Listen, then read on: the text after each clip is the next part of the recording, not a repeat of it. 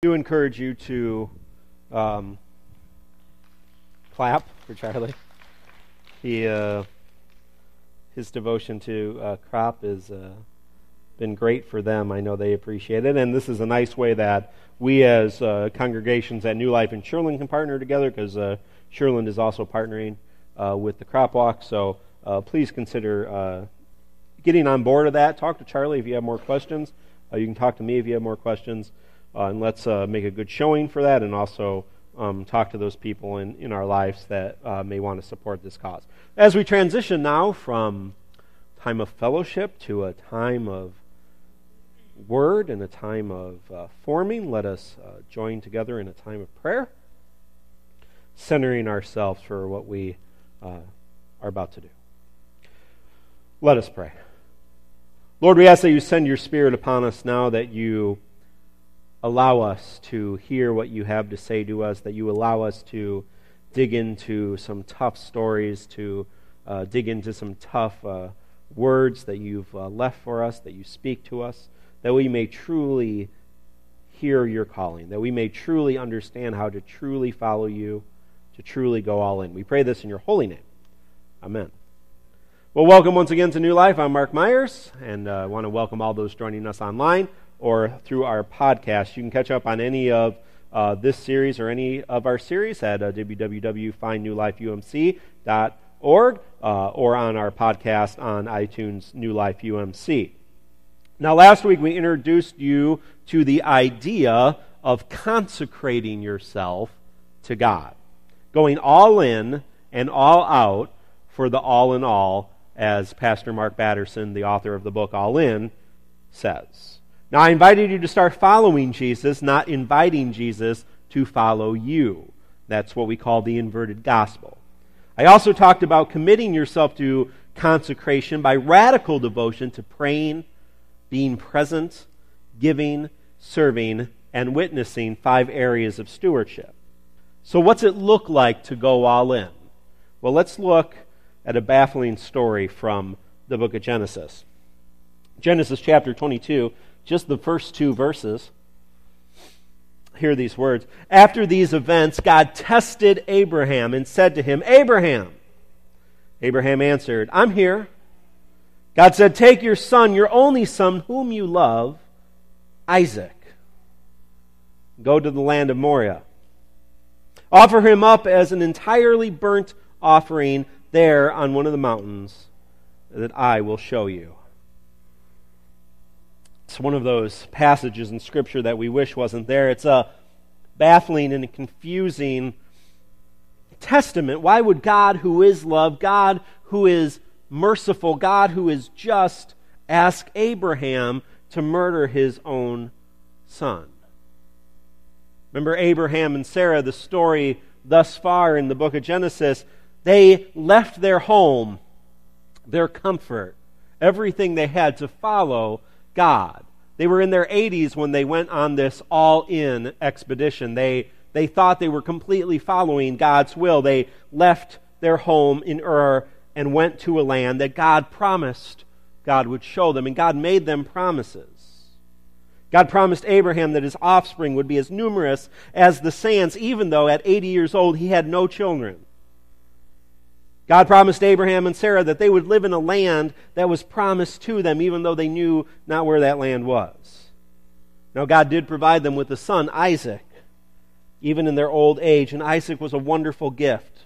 But now God was asking for it all back. How could that be? Well, this was a test. The scripture says it plainly. God tested Abraham.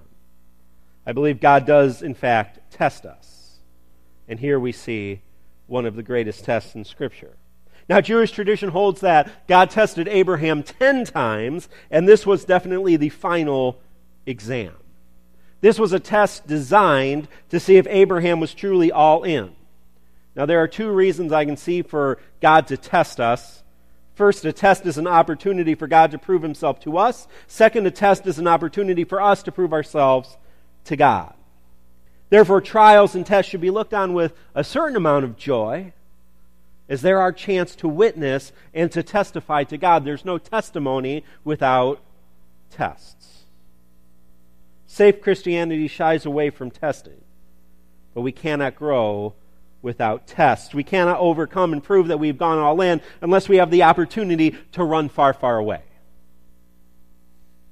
The story goes that Abraham did as he was asked. He marched his son to that mountain. He laid him on that altar, and he raised his knife. A horrible moment, but an all in moment. Now, God did not want Isaac to die. I think that's important.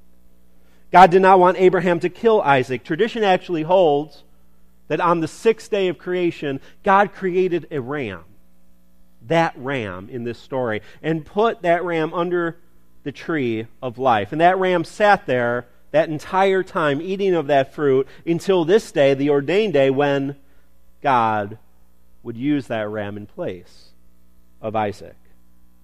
That may or may not be true, but I think there's truth in it. God uses our proving grounds to be providing grounds. God provides us with everything we need when we are ready to go all in. God provided Abraham and Sarah with a son and provided a ram so that son could live. Now, I do not believe that God tempts us. God allows us escape from all temptation. The Bible says that. But God does test us the closer we are to God, the closer we are to following Christ, the harder the tests become. Think about it like this tests in first grade were a lot easier than tests in graduate school.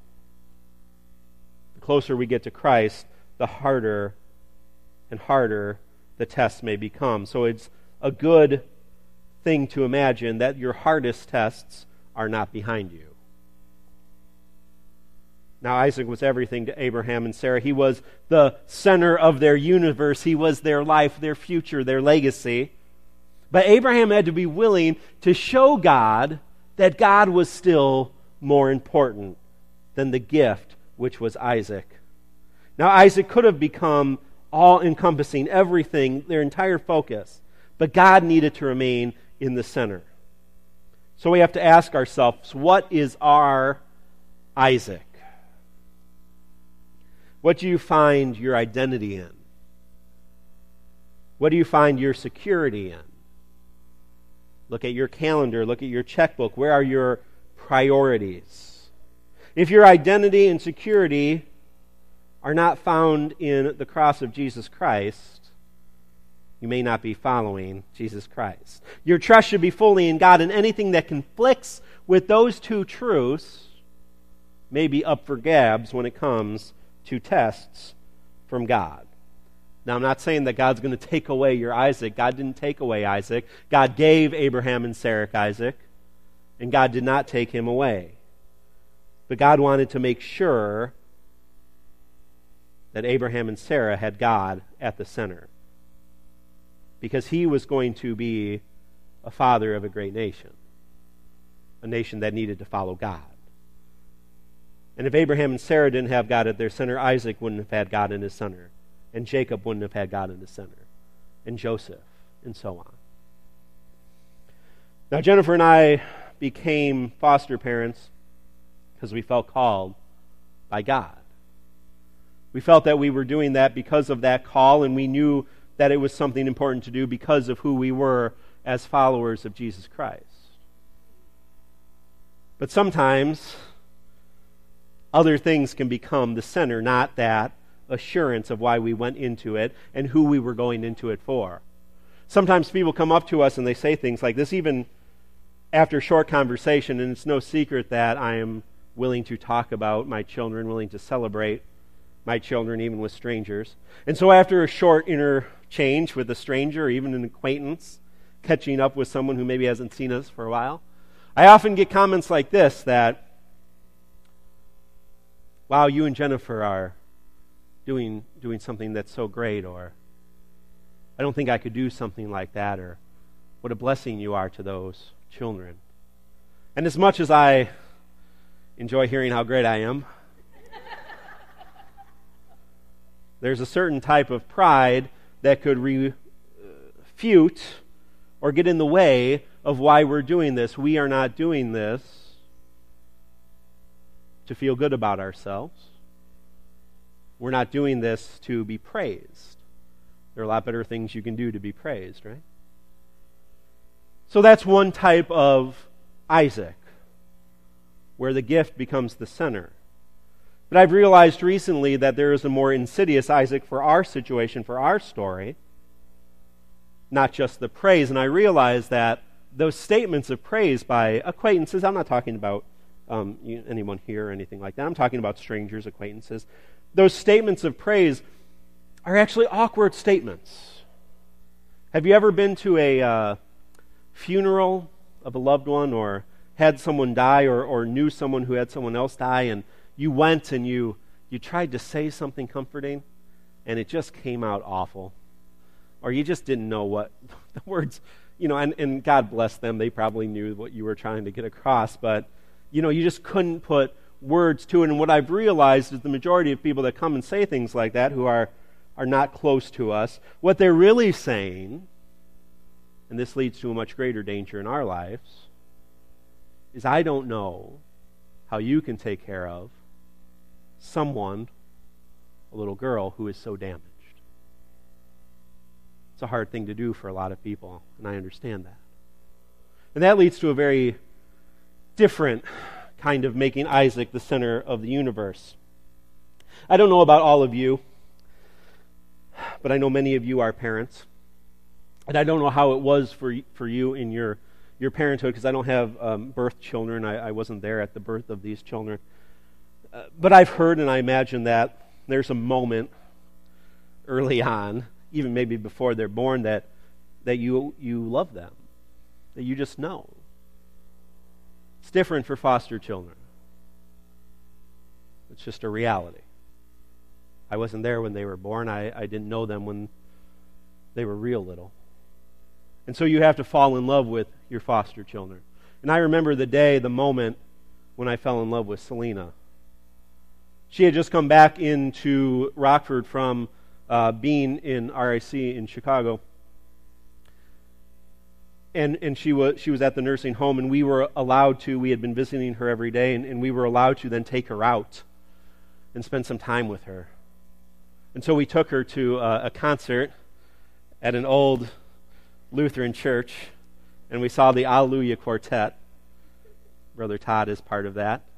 And believe me, the, the young people at the, that Lutheran church were real excited about having a little baby right there in the front row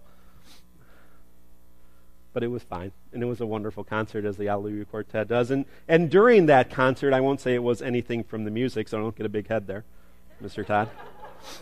but during that concert, as wonderful as it was, my little girl was sitting there in her car carrier and she was asleep, and she opened her eyes and she looked at me and smiled, and it was that moment that I fell in love with her. It was that moment that I went all in in our relationship. I would storm the gates of hell for that little girl. I fought for her. I continue to fight for her. But I am not her Savior. I grew up with movies and video games and, and comic books and stories that taught me as, as, a, as a boy, as a young man, that there were princesses out there that needed to be saved. And that's a terrible image of women. That's a terrible image that young men and young women are bombarded with even to this day. It's still, still pervasive in our society. Thankfully, I, I married a strong woman who did not need saving. But I have a little girl that could have in my mind. And when she, or, or, or when I think that I am doing the saving, I am not me, I am Jesus. And I have a reality check for myself and for most of you. I am not Jesus. I am not her Savior. I can fight for her. I can love her. I can protect her. I can seek justice in her life, but I cannot save her. Only the blood of Christ can do that. So when we make something our Isaac, and when we make our children or our spouse or anyone in our life an Isaac, we are denying them of the saving power of Jesus Christ. By going all in in our minds, we're denying someone else of an all in experience. and we are putting ourselves in front and Jesus in the back. We've inverted the gospel in that story.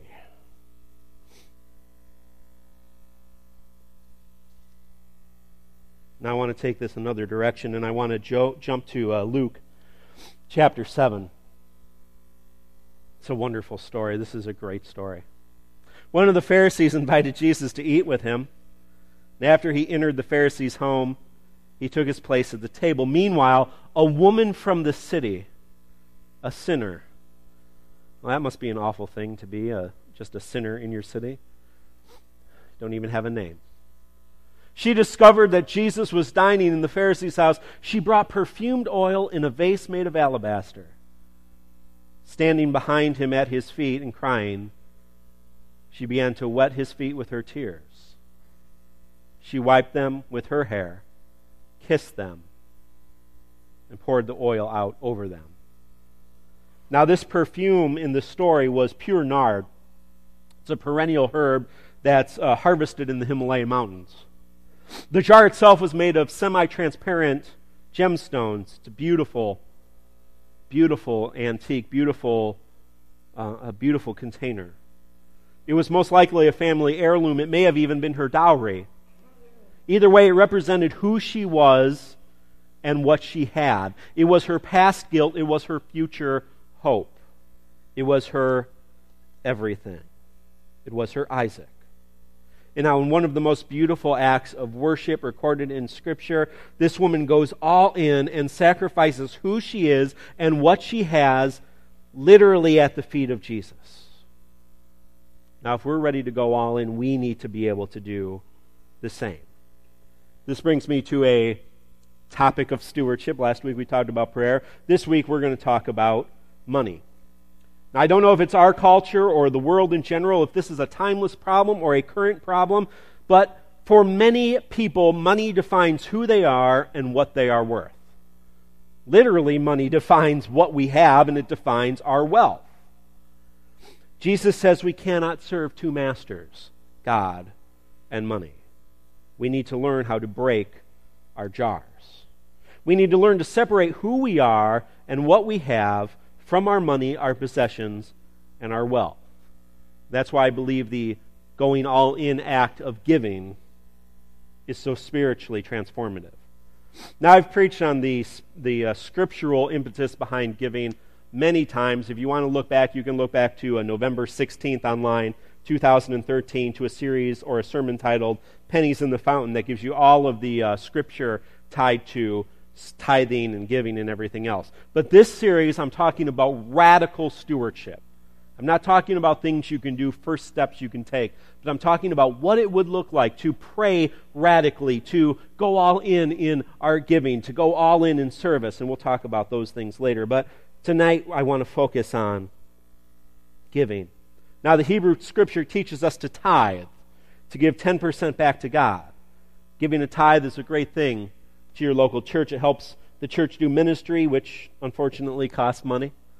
It honors God. It can transform your life and it can transform the others' lives, or uh, the lives of others.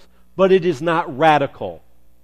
And that's unfortunately where we've come in our society. In the Jewish culture, the tithe was the norm.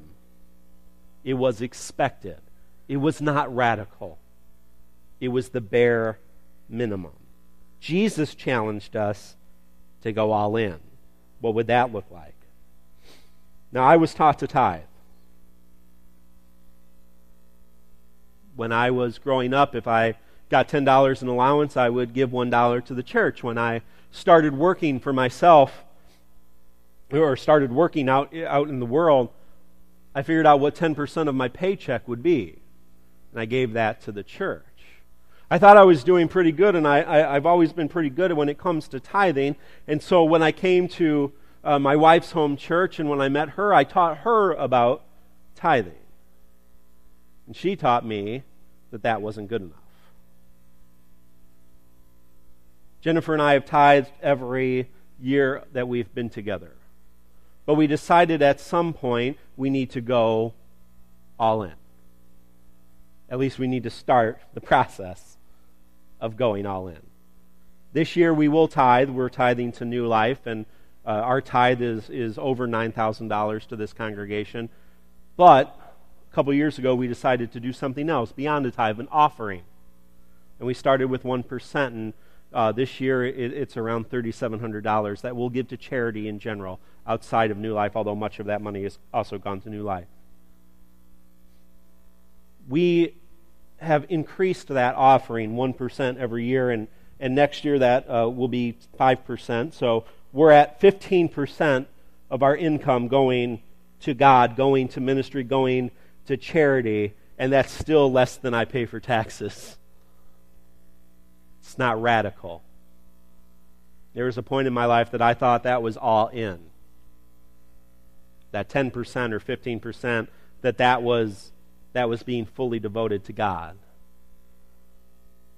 Now, we haven't figured out our, our, our, giving next year because of the relationship with Shirland. We want to be uh, fair and equal in our tithing uh, between the two congregations.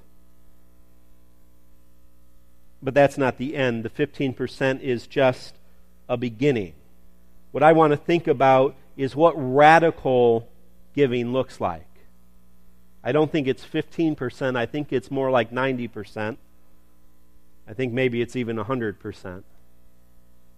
That's the goal of our family to give more and more and live on less and less. John Wesley, the founder of our movement, said, Earn all you can, save all you can, and give all you can. And when we hear that, as modern Americans, we say, well, you know, put it in the bank and everything else. That's not what he meant. He meant earn everything you can, don't spend very much, and then give everything you can away. On his meager salary, it said that he gave away millions of dollars to charity, and he died literally with pennies in his pocket and pennies to his name. Now, I have a lot of nice things. I have things I don't need, but here's the funny thing the more we give away as a family, the better life becomes. The more we feel that we have. The more we know we have. And I look forward to paying off loans and debt so that we can give more away.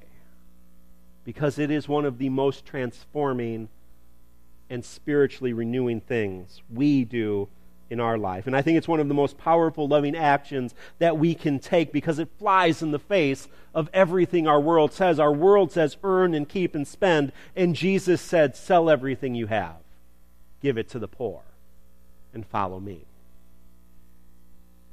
The woman with the alabaster jar was not on the guest list of that party.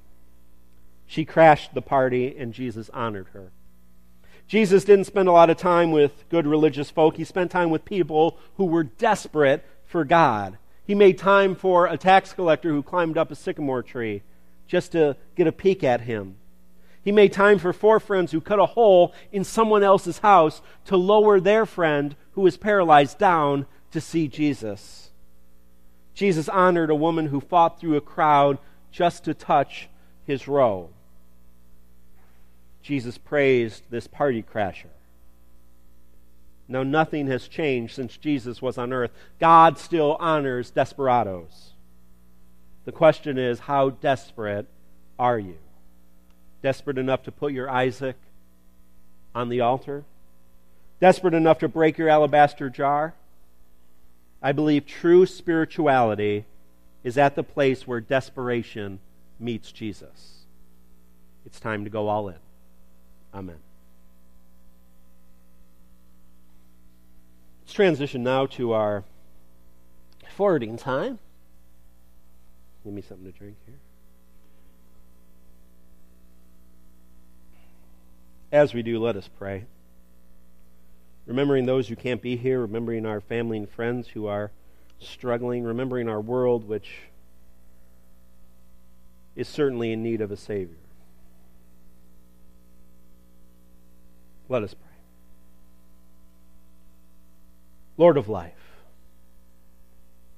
help us hear your call to follow us.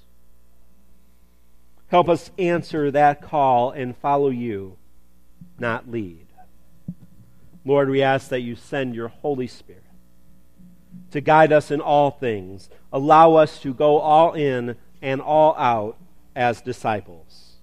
Unite our hearts and make us one in all we do. truly set us apart. We consecrate ourselves for your work, that we may be sons and daughters of your kingdom, that we may be people of new life today and all days. We pray to be dangerous in discipleship, to be radical in love, to be transforming in service, to be one in your presence, to be connected in prayer, to be humble in giving, and to be bold in our witness. We pray these things in the name of Jesus Christ, your Son who came and did save us all. Amen.